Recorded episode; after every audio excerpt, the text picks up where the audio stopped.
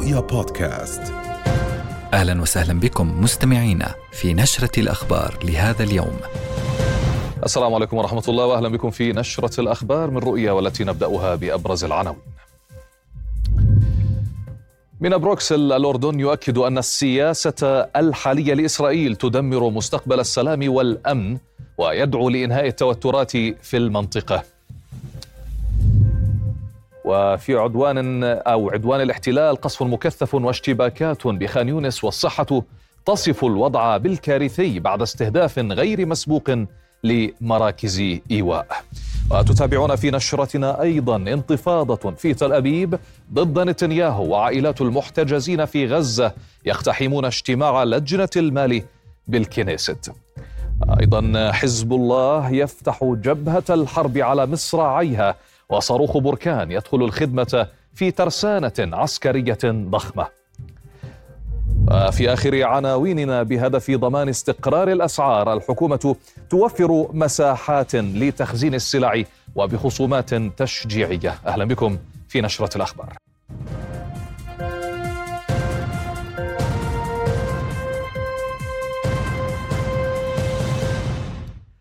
حياكم الله. قال نائب رئيس الوزراء وزير الخارجية وشؤون المغتربين أيمن الصفدي اليوم إن للاتحاد الأوروبي دورا رئيسيا في أمن المنطقة، والأردن سيعمل معه من أجل وقف إطلاق النار في قطاع غزة وإنهاء التوترات. وأضاف على هامش اجتماعات بروكسل بشأن الحرب على قطاع غزة أن إسرائيل بسياستها الحالية تدمر مستقبل السلام والأمن في المنطقة، والحل الوحيد لما يحصل في فلسطين هو بحل الدولتين. وحول توقعاته لنتائج المباحثات، قال إنه يأمل بالوصول إلى اقتناع جامع بأن المزيد من القتل لن يؤدي إلا إلى تعريض الأمن والسلم ليس فقط في المنطقة، ولكن الأمن والسلم الدوليين إلى الخطر، ونريد أن نعمل معا من أجل وقف النار. وقال إن حل الدولتين هو الطريق الوحيد لإحلال السلام. هذا وتنوعت مواقف الدول المشاركة حول الوضع الإنساني والسياسي في غزة، ما يعكس تفاعلا دوليا في سبيل البحث عن حلول شاملة ومستدامة. ينضم إلينا الكاتب والمحلل السياسي الدكتور عامر سبايلة. مرحبا بك دكتور عامر. يعني نتحدث اليوم عن جهود أردنية فيما يتعلق بقطاع غزة والحرب الدائرة هناك والأحداث المتواصلة منذ ما يقرب من 4 أشهر. كيف تقيم آخر الاجتماعات والمشاركات في بروكسل؟ يعني هو لم يتغير شيء على مواقف هذه الدول. واضح لأنه كل الدول اليوم تعتقد أنه لابد من وقف الحرب، لكن واضح أنه في غياب آلية لكيفية فرض فكرة وقف الحرب، وبالتالي يمكن قراءة ما يجري في بروكسل على أنه محاولة لملء الفراغ لزيادة لتقديم تصور على الأقل يستطيع في لحظة معينة أن يوسع دائرة المتبنين له على المستوى الدولي، وبالتالي محاولة الضغط أيضا على الولايات المتحدة بشكل أكبر وعلى إسرائيل نفسها، باعتبار أنه ما يجري لا يمكن أن يستمر، وأن حالة اليوم رفض لاستمرار هذه الحرب بدأت تأخذ بعد دولي كبير. لكن على أرض الواقع للأسف كل هذه الدول المجتمعة لا تستطيع أن تفرض على إسرائيل وقف الحرب إلا إذا قررت الولايات المتحدة أن تأخذ موقف حاسم. وبالتالي التعويل أنه هذه الاجتماعات يمكن عبر فكرة فرض شيء أن تكون قادرة على إنهاء هذا الصراع، أعتقد يجب أن لا نتفائل كثيرا. الحضور الإسرائيلي هو أيضا نوع من أنواع التكتيك الدبلوماسي الإسرائيلي، بأن لا تكون إسرائيل مقصية أو خارج هذه المعادلة، بل أن تكون جزء وتبقي على خطوط التواصل خصوصا مع الاتحاد الأوروبي، وباعتبار أنها اليوم أمامها أيضا هي معركة دبلوماسية، فبالتالي هي لا تريد أن تسوق نفسها لأنها ضد كل هذه الطروحات. لكن اليوم تبقى المشكلة الأكبر هي الأولويات، كيفية وقف الحرب، كيفية اليوم عملية الإغاثة الإنسانية، والحديث عن أفق لما بعد هذه الحرب. فأعتقد أنه في النهاية يمكن الاستفادة من مثل هذه الاجتماعات لتشكيل موقف متبلور ذات بعد أوروبي عربي يكون أكثر ضغطاً على هذه الإدارة الأمريكية، ويجبر إسرائيل أيضاً للاستماع لفكرة على الأقل ضرورة وقف هذه الحرب والانتقال للتفكير فعلياً لإنهاء هذه الأزمة الإنسانية والبحث عن حلول مستقبلية. ولكن دكتور، ألا ترى بأن هذه المواقف دعني أقول نعم هي مواقف يعني لا تعتبر بالمواقف الكبيرة، ولكنها بدأنا نسمع يعني من هنا بوقف إطلاق النار. الاتحاد الأوروبي يتحدث عن قضية ضرورة وقف إطلاق النار وإدخال المساعدات إلى قطاع غزة. هل ما يجري من قرارات من قبل هذه الدول هو خوف من محكمة العدل الدولية وما قد يترتب عليهم في حال أنهم لم يوقفوا هذه المجازر، أم أنهم فعليا يعني ساءهم ما يرون الآن في قطاع غزة؟ لا، هو بلا شك هناك مجزرة تحدث في غزة، هناك كارثة إنسانية مرعبة، يعني لابد أن تتحرك. لكن اليوم نحن باتجاه الشهر الرابع، يعني إذا كان هذا التحرك اليوم يأتي بعد الشهر الرابع وبعد كل المجازر التي تمت وتتم، فأعتقد يعني أنه يجب أن نعيد النظر أيضا بهذه المواقف نفسها. يعني لا يمكن أن تقبل يعني أن تمر كل هذه الشهور ومن ثم تبدأ بالتحرك الآن. وتبدأ بالتحرك لماذا؟ للبحث عن آلية تجبر إسرائيل على وقف الحرب وتطلب منها إدخال المساعدات الإنسانية. يعني في النهاية أنت اليوم تدخل شهر رابع لهذه المأساة، وهذا التحرك الدولي ليس بمستوى حجم الكارثة الإنسانية المتشكلة على الأرض وما زالت تتشكل، وما بين وهم يجتمعون الآن هناك تتم مجازر ووضع مأساوي بالنسبة لغزة. إذن فعليا لا يمكن تحويل قضية غزة إلى مادة سياسية ومادة تجاذب ومحاولة بحث عن آراء. الاتحاد الأوروبي يعني مع كل الاحترام أعتقد أنه متأخر تحركه كثيرا. كل الدول الرئيسية بالاتحاد الأوروبي كانت داعمة لهذه الحرب وأعطتها ضوء أخضر وما زالت تعطيها ضوء أخضر، وبالتالي يعني لا أستطيع أن أعول على فكرة أن هناك اجتماعات اليوم يمكن أن تؤثر على الإسرائيلي. أعتقد أنها تساعد في شراء الوقت وإطالة أمد الأزمة. اليوم لو كان الأوروبيون جادين لتحدثوا أيضا الولايات المتحدة بصفتهم شريكهم الأساسي اليوم في حرب أوكرانيا وفي حلف شمال الأطلسي وبالتالي وفي البحر الأحمر، في التحالف في البحر الأحمر. إذن هناك نقاط تستطيع هذه الدول نفسها أن تقدم مقاربة بالنسبة للولايات المتحدة من خلالها في محاولة لفرض موقف أكثر يعني حزما، أكثر صرامة باتجاه إنهاء هذه الحرب وفرضه على الإسرائيلي. لكن فعليا اليوم ما زلنا في نقاشات بعد الشهر ونتجه بشهر رابع من مأساة إنسانية تستمر في كل يوم. أعتقد أن التعويل على مثل هذه الدبلوماسية يعني هو أقرب إلى إضاعة الوقت. الكاتب والمحلل السياسي دكتور عامر سبايلة كنت معنا عبر سكايب، شكرا جزيلا لك. رغم الغموض الذي يكتنف الإجابة على سؤال متى وكيف ستنتهي الحرب في غزة، إلا أن بنيامين نتنياهو لا يتردد بتأكيد أن السيطرة على القطاع مستقبلا بعد تحويلها لمنطقة منزوعة السلاح ستكون لتل أبيب، مع رفضه لأي دعوة تفضي بإقامة دولة فلسطينية بخلاف رغبة واشنطن. فإلى متى سيصبر حلفاء نتنياهو في أوروبا وأمريكا على رفضه الصريح والمبالغ بتكراره لحل الدولتين؟ قد يكون مفارقة بالنسبة للإدارة الأمريكية انتقالها من الدعم المطلق إلى نبرة توبيخ لمواقف حكومة حرب الاحتلال، والخلاف الأكبر يدور حول إنكار رئيسها بنيامين نتنياهو لتصريحات سابقة بالموافقة على حل الدولتين. وبأذن غير مصغية لأصوات الحلفاء لا يتردد نتنياهو بتكرار رفضه إقامة دولة فلسطينية في إطار أي سيناريو لمرحلة ما بعد الحرب على غزة، وفي موقف مطابق لموقف رئيس وزرائهم تتابعت تصريحات وزراء أقصى اليمين المتزمت.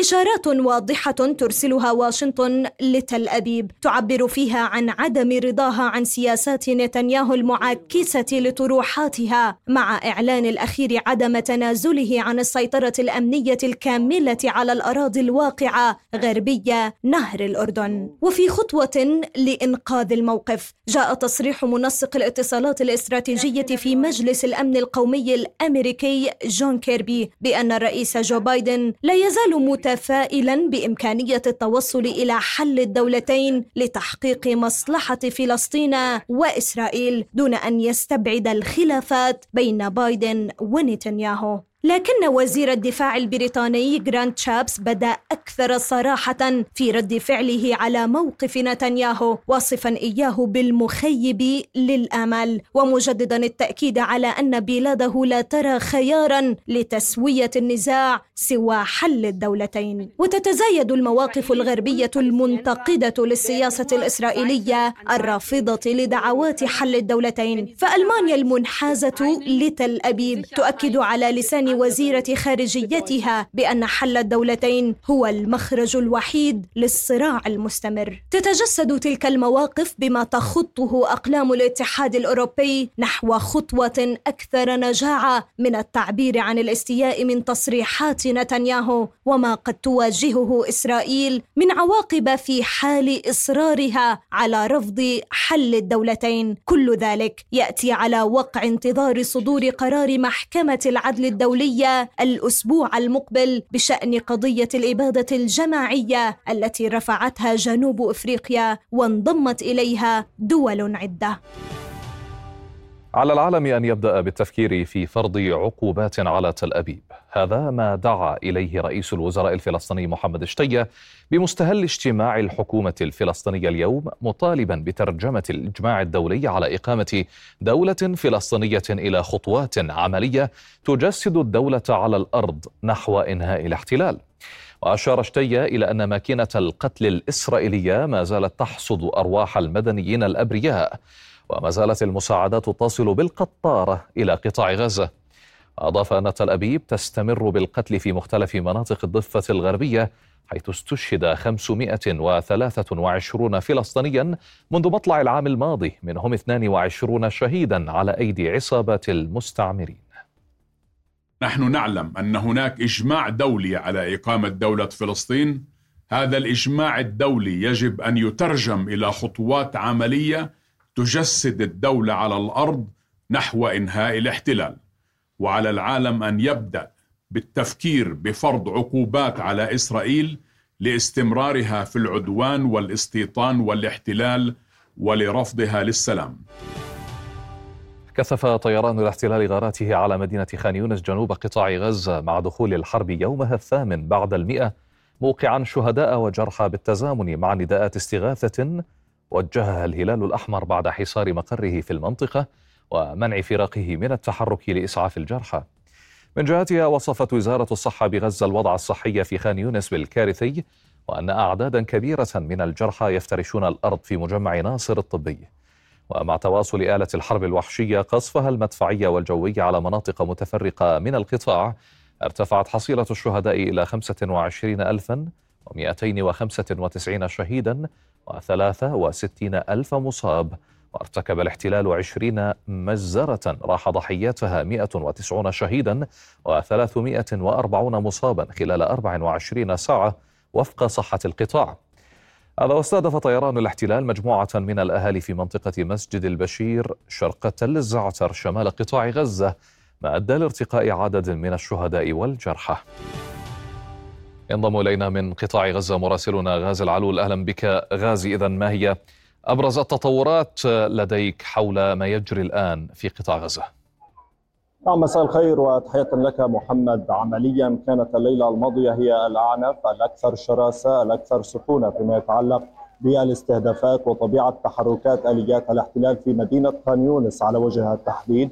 هناك شهدنا تقدما لآليات الاحتلال من محاور عدة حتى تلك المناطق التي دعا فيها الاحتلال المواطنين للذهاب إليها، وما تعرف بمنطقة المواصي والتي تضم عددا كبيرا من النازحين في هذه المنطقة. كل المواطنين في تلك المناطق شهدوا ليلة هي الأعنف منذ بدء هذه الحرب، خاصة في المناطق الغربية من مدينة خان يونس. وصل جيش الاحتلال بآلياته إلى مستشفى الخير إلى الغرب من مدينة خان يونس، اقتحمها، اعتقل كل العاملين فيها، وقام بالتنكيل بعدد كبير من النازحين في هذه المستشفى وطالبهم في نهاية المطاف بضرورة الخروج وترك المنطقة. أيضا تمركزت آليات الاحتلال في موقع القادسية إلى المنطقة الشمالية من مستشفى الخير في مدينة خان يونس، وسط استهدافات عنيفة لم تتوقف في محيط مجمع ناصر الطبي، في محيط كذلك جامعة الأقصى، وهي إحدى أكبر الجامعات في قطاع غزة، والتي كان بالفعل يتواجد فيها نحو 200 ألف فلسطيني نزحوا منذ بداية الحرب إليها، حاصرها، ألقى القنابل عليها، وكذلك أطلق النيران سواء ذلك من قناصته أو حتى من طائرات الكوادكابتر، والتي أسفرت في نهاية المطاف عن 4 من الشهداء في هذه الجامعة. نتحدث منذ صبيحة هذا اليوم حتى هذه اللحظة عن نحو 60 صحفي، عفوا 60 شهيدا فلسطينيا ارتقوا خلال هذه المجزرة التي ارتكبت بحق العائلات الفلسطينية. أيضا يمكن القول بأن الاحتلال يسعى من خلال هذه التحركات إلى قطع الطريق ما بين خان يونس ورفح. نشهد حالة إنسانية صعبة فيما يتعلق بالنازحين الذين خرجوا وباتوا بالفعل يتواجدون على الطرقات، على الأرصفة، وكلها في ظروف إنسانية صعبة لا يمكن لهم التأقلم معها، ولكن ليس لديهم أي خيار. عندما كنا نتحدث عن 1,900,000 فلسطيني في مدينة رفح، هذا الرقم بالفعل يزداد في كل لحظة مع استمرار عمليات النزوح دون أن تعرف الوجهة الحقيقية لكل هؤلاء. ذلك يتزامن مع ضربات المقاومة التي لم تتوقف أبدا، أعلنت في أكثر من مرة خلال الساعات الماضية عن استهدافات عديدة طالت الآليات، طالت الجنود. كذلك أيضا هذه المنطقة شهدت أحزمة نارية عنيفة، والآن زاد أو ما زاد الطين بلة هو قطع الاتصالات للمرة العاشرة بعد إعلان شركة الاتصالات وجوال عن قطع الاتصالات خلال هذه الحرب. أشكرك مراسلنا غازي العلول، كنت معنا من غزة، شكرا جزيلا لك. هذا وكان الاحتلال قد استهدف الليلة الأخيرة قرابة 30,000 نازح في 5 مراكز إيواء بمدينة خان يونس ادعى أنها آمنة، حيث كان قد دعا للجوء إليها ثم ارتكب فيها مجازر وفقا للمكتب الحكومي في قطاع غزة. مدير مستشفى الجراحة في مجمع ناصر الطبي أفاد بوصول أكثر من 50 شهيدا و100 مصاب، حالتهم حرجة، وصلوا متأخرين بسبب إعاقة قوات الاحتلال الإسرائيلي لسيارات الإسعاف، مبديا مخاوف من تكرار السيناريو الذي حدث في مستشفيات الشمال ووسط القطاع. المتحدث باسم وزارة الصحة بغزة قال إنهم اضطروا لدفن 40 شهيدا في مقبرة جماعية بساحة مجمع ناصر الطبي.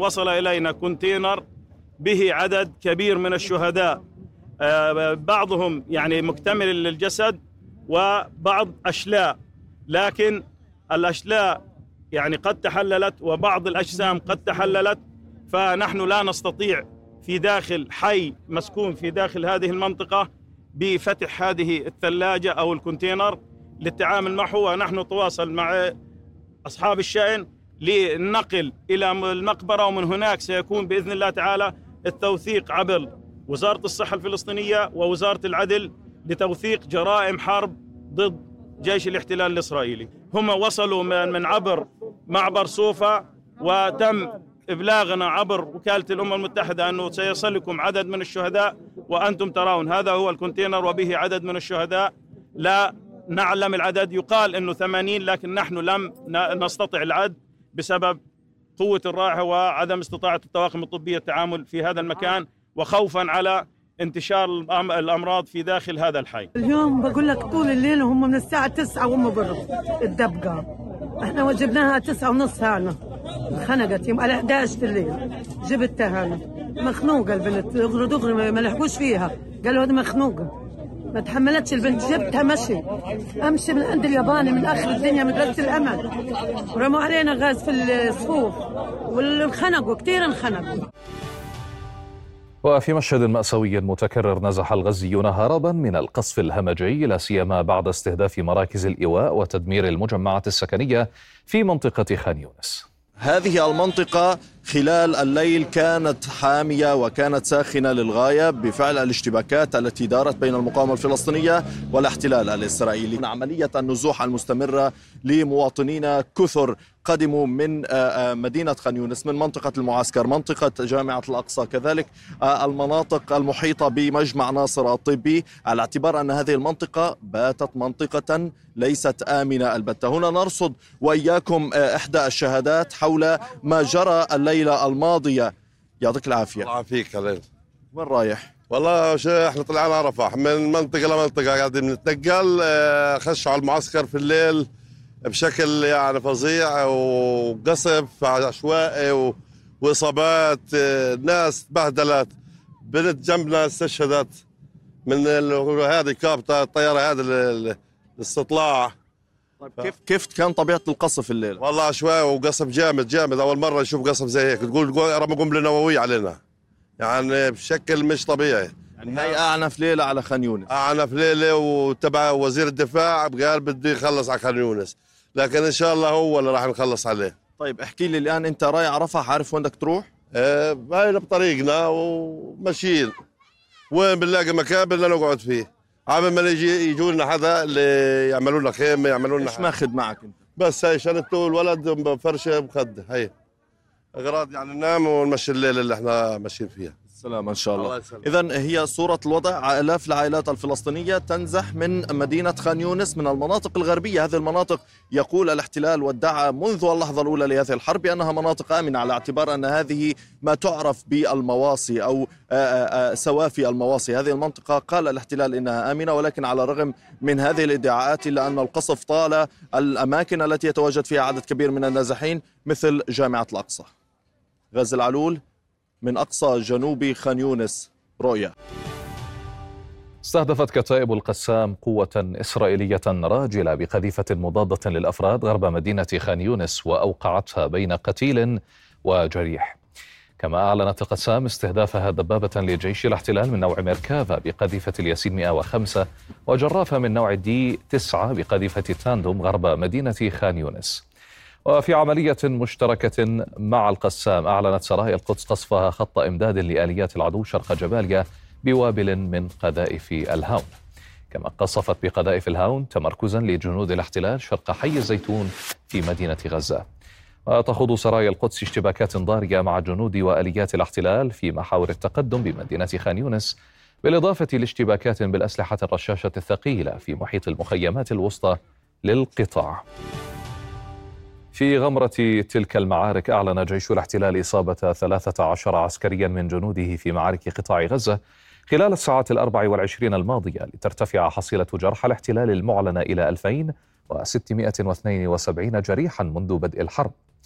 من جهة أخرى أعلنت الإذاعة الإسرائيلية بأن الجيش عمق ووسع من عملياته في خان يونس جنوب قطاع غزة، واضحة بأن هناك 7 ألوية تنشط تحت الأرض وفوقها وفي المنطقة. وتقترب معركة خان يونس من دخول شهرها الثالث دون أن يتمكن جيش الاحتلال من إحكام سيطرته على المحافظة التي يرى قادة الجيش أنها المركز الأهم عسكريا بالنسبة للمقاومة. نقلت وسائل إعلام عبرية عن حزب العمل الإسرائيلي المعارض أنه سيقدم طلبا بحجب الثقة عن حكومة نتنياهو بعد فشله في إعادة المحتجزين بغزة. وأكدت زعيمة الحزب ميراف ميخائيلي أنه إذا تطلب الأمر وقف الحرب من أجل إعادة المحتجزين في غزة فإنها لن تتردد في ذلك. وعلى وقع ذلك اقتحم اليوم أفراد من عائلات أسرى في غزة اجتماع لجنة المال بالكنيست مطالبين بالإفراج عن أبنائهم المحتجزين في القطاع. ينضم إلينا الآن من نابلس مراسلنا حافظ ابو صبره. مرحبا بك حافظ. إذن تتزايد حدة الانقسام حافظ كما تعلم في تل أبيب بين تيار يعني يطالب بوقف الحرب وتحرير المحتجزين، وتيار آخر يطالب يعني البقاء في هذه الحرب إلى أن تكتمل الأهداف المعلنة. كيف تلخص ما يجري على المستوى السياسي بحسب رصدك للإعلام العبري؟ يعني بكل الأحوال التياران لا يريدان إنهاء الحرب، بل هناك تيار يريد وقف الحرب ريثما يتم إعادة الأسرى الإسرائيليين لدى المقاومة الفلسطينية، ومن ثم العودة إلى تنفيذ بقية أهداف العملية العسكرية المنفذة في قطاع غزة. أما التيار الثاني فهو الذي يؤيد مساعي نتنياهو للاستمرار في هذه الحرب وهذا العدوان بحق قطاع غزة، ويتعامل مع كل الفلسطينيين في القطاع على أنهم من ضمن فصائل المقاومة. وهذه الدعوات لإبادة الفلسطينيين بشكل عام ليس فقط في غزة بل حتى في كل مناطق تواجد الفلسطينيين سواء في الضفة الغربية أو القدس أو الداخل المحتل، بكل الأحوال فيما يتعلق برفع الحصانة عن حكومة نتنياهو والتصويت أو الدعوة للتصويت لإسقاطها في الكنيست. الاستطلاعات تشير إلى أن نتنياهو سيحسم المسألة وبعدد كبير من النواب، سيما في ظل هذا التأييد الكبير داخل الكنيست لاستمرار العملية العسكرية من قبل عدد كبير من الفصائل. الخلاف يتعلق فقط في آلية وما يتعلق بترتيب أهداف الحرب المعلنة على فصائل المقاومة وعلى الفلسطينيين بشكل عام في قطاع غزة. أبرز ما يتعلق بعيدا عن موضوع إنهاء الحرب أو استمرارها وإعادة الأسرى، أبرز ما يتعلق بالأوضاع السياسية في الداخل المحتل، هذه التصريحات المتوالية المتعلقة بحل الدولتين واعتراف نتنياهو أو عودة الاحتلال إلى طاولة مفاوضات لربما يبدأ من خلالها بعملية محادثات لأجل السلام. نتنياهو قبل ساعتين من الآن صرح بأنه لطالما عمل على عدم تحقيق إمكانية لإقامة الدولة الفلسطينية وسيواصل العمل على ذلك لأنه لا يجب أن يكون هناك دولة فلسطينية في هذه المناطق. هذا إضافة إلى تصريحات وزير الخارجية الإسرائيلي خلال لقائه بوزراء خارجية أوروبيين حول مقترح بإمكانية إنشاء جزيرة صناعية يتم تهجير الفلسطينيين للإقامة فيها من كل مناطق تواجدهم سواء في غزة أو في الضفة الغربية. هذه هذين الموقفان يشيران بكل تأكيد إلى المواقف الإسرائيلية الرسمية والشعبية في الداخل المحتل بما يتعلق مما يجري في قطاع غزة وبشكل أوسع مما يجري بشكل كامل في الأراضي الفلسطينية المحتلة. حافظ أبو صبره مراسلنا من نابلس كنت معنا، شكرا جزيلا لك. على جبهة جنوب لبنان أطلقت مدفعية الاحتلال قذائف حارقة على بلدتي كفركلا والعديسة جنوب لبنان، في حين رد حزب الله بإطلاق صواريخ باتجاه موقعين عسكريين إسرائيليين قبالة بلدة ميس الجبل ومرتفع أبو دجاج قرب ثكنة زرعيت، محققا إصابات مباشرة في كل منهما. وواصل الاحتلال استهداف محيط بلدة الطيبة مسببا أضرارا كبيرة في ثانوية البلدة، في حين نجا مدير الثانوية وأفراد الهيئة التعليمية، كما استهدف في غارتين منفصلتين محيط بلدتي مروحين وشيحين جنوب لبنان. هذا وكان الطيران الحربي المعادي شن غارتين بالصواريخ استهدفتا بلدة شيحين وطير حرفة. بعد أسابيع من المواجهات على جبهة الجنوب اللبناني، أعلن حزب الله استخدام صاروخ بركان القادر على حمل رؤوس حربية تزن بين 300 و500 كيلوغرام من المتفجرات. سبق هذا السلاح أسلحة جديدة متفاوتة التأثير كلها جزء من ترسانة عسكرية ضخمة لطالما هدد بها الاحتلال ضمن معادلة توازن الرعب الدقيقة. منذ حرب تموز 2006 يعزز حزب الله قدراته التسليحية والقتالية، وأخذ يجاهر بامتلاك سلاح نوعي وصواريخ دقيقة قادرة على تغيير المعادلة وتدمير أهداف حيوية واستراتيجية في العمق الإسرائيلي. على هذه الخلفية تصف مراكز بحثية أمريكية هذا الحزب بأنه أضخم قوة مسلحة في العالم غير مصنفة كجيش نظامي. مصادر عسكرية تقول لرؤيا أن الحزب يملك ترسانة عسكرية قوية ومتطورة تضاعفت عشرات المرات منذ العام 2006، وتشرح المصادر بأن قوة الحزب باتت أكبر من توقعات الاحتلال، لافتة إلى امتلاكه أسلحة نوعية منها صواريخ أرض بحر من نوع ياخونت الروسية القادرة على تدمير منصات بحرية إسرائيلية، ونحو 200,000 صاروخ بينها منظومة صواريخ دقيقة ذكية بالإضافة إلى مسيرات وسلاح دفاع جوي. ومن أحد مؤشرات القوة عدد المقاتلين، ومن ضمنهم قوة النخبة الرضوان والتي هدد بها أمينه العام حسن نصر الله. مدربين ومنظمين ومهيكلين ومسلحين وأصحاب تجربة وأصحاب روحية، ولو أشير مش إذا أمروا، ولو أشير لهم أن يحملوا على الجبال لأزالوها. اكتب عندك 100,000 مقاتل. لا يوجد أرقام دقيقة حول ترسانة حزب الله العسكرية، لكن تصريحات قياداته تتحدث عن قدرات أقوى بآلاف المرات عما كانت عليه سابقا. وبحسب المعطيات المستقاة من أكثر من مصدر فإن ترسانته الصاروخية تمثل رأس حربة لقوته العسكرية، فهو يملك مئات الصواريخ الدقيقة ذات القدرة التدميرية العالية، كما يملك منصة ثأر الله المزدوجة للصواريخ الموجهة، وهي منظومة مضادة للدروع أعلن عنها الحزب في آب الماضي. ومن وأبرزها كورنات التي استخدمها بكثرة خلال مواجهات الجنوب الأخيرة. أضف إلى ذلك صواريخ أرض غير الموجهة التي تطورت بشكل كبير بعد العام 2006، ومنها صواريخ كاتيوشا روسية الصنع التي تصدرت جبهة حرب تموز، وكذلك سكود المقاومة للطائرات، فضلا عن صاروخ زلزال وقرابة 2000 مسيرة بحسب التقديرات، واستخدمت منها مسيرة هجومية انتحارية لأول مرة في الحرب الأخيرة. المطارات المدنية، المطارات العسكرية، قواعد سلاح الجو، محطات توليد الكهرباء وتوزيع الكهرباء، محطات المياه، مراكز الاتصالات الرئيسية، مجموعة من البنى التحتية فيش داعي نفصل فيها أكثر، مصافي النفط والبنزين والأمونيا، وفيك تحط معاهم مفاعل ديمونا. ورغم كل هذه الجاهزية العسكرية لدى حزب الله، فإنه حتى الآن لا يستخدمها سوى في إطار الردع، ويدير الاشتباكات الحدودية بترون رغم استدراج الاحتلال المتدحرج في التصعيد على جبهة الجنوب. من بيروت، جوانا نصر الدين، رؤيا. وإلى آخر الأخبار الاقتصادية مع حمدان عايش. مساء الخير حمدان. مساء الخير محمد.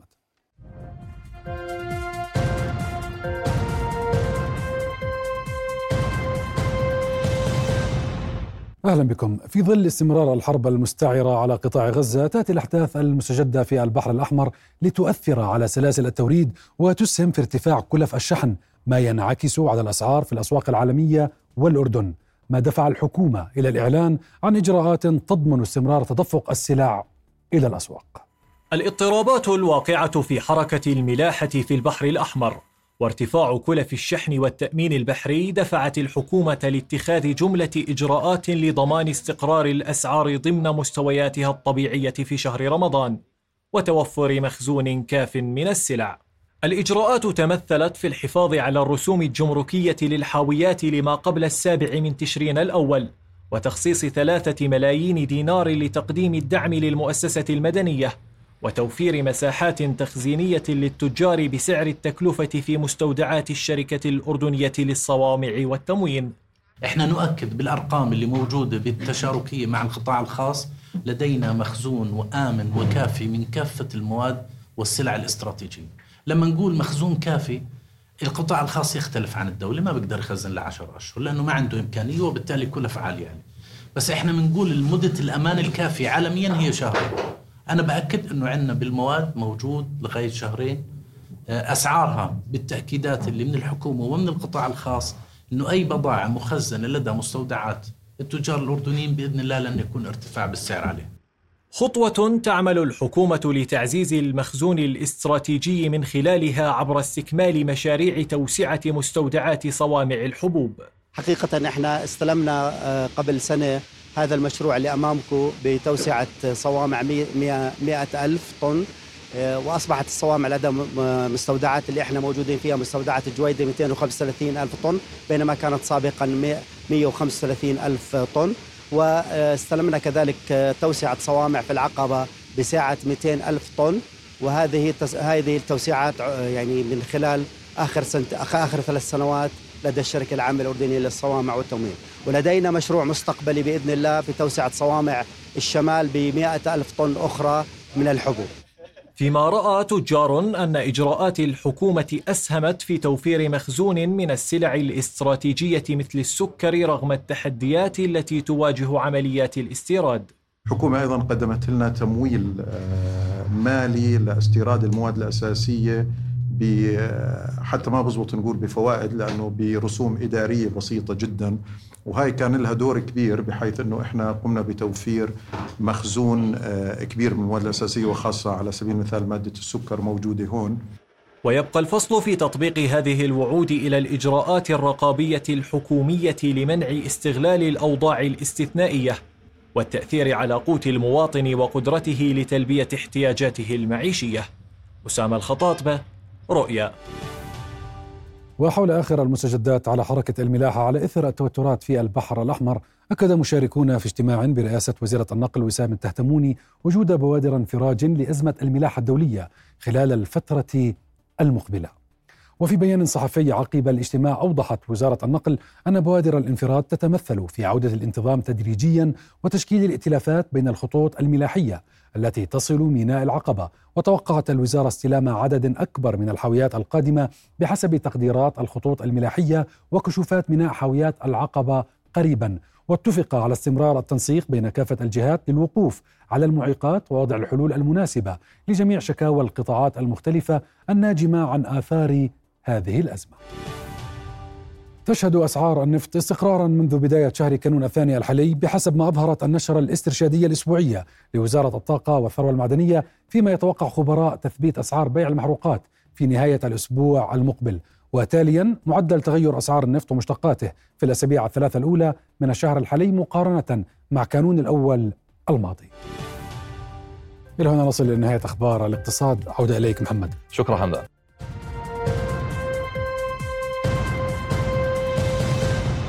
من جديد حياكم الله. أقر مجلس النواب مشروعي قانوني حق الحصول على المعلومات وقانون وزارة التنمية الاجتماعية للعام 2023 في جلسته التي عقدت اليوم بحضور رئيس الوزراء وأعضاء من الحكومة. وجاء في الأسباب الموجبة لتعديل قانون حق الحصول على المعلومات انسجاما مع الاتفاقيات الدولية لضمان تعزيز ثقافة حق الحصول على المعلومات وتمكين طالبيها من الحصول عليها. وسيشرع مجلس النواب بمناقشة الموازنة العامة لعام 2024 تحت قبة البرلمان يوم الأحد المقبل.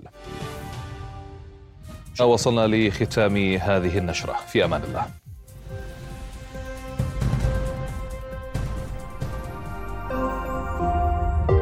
رؤيا بودكاست.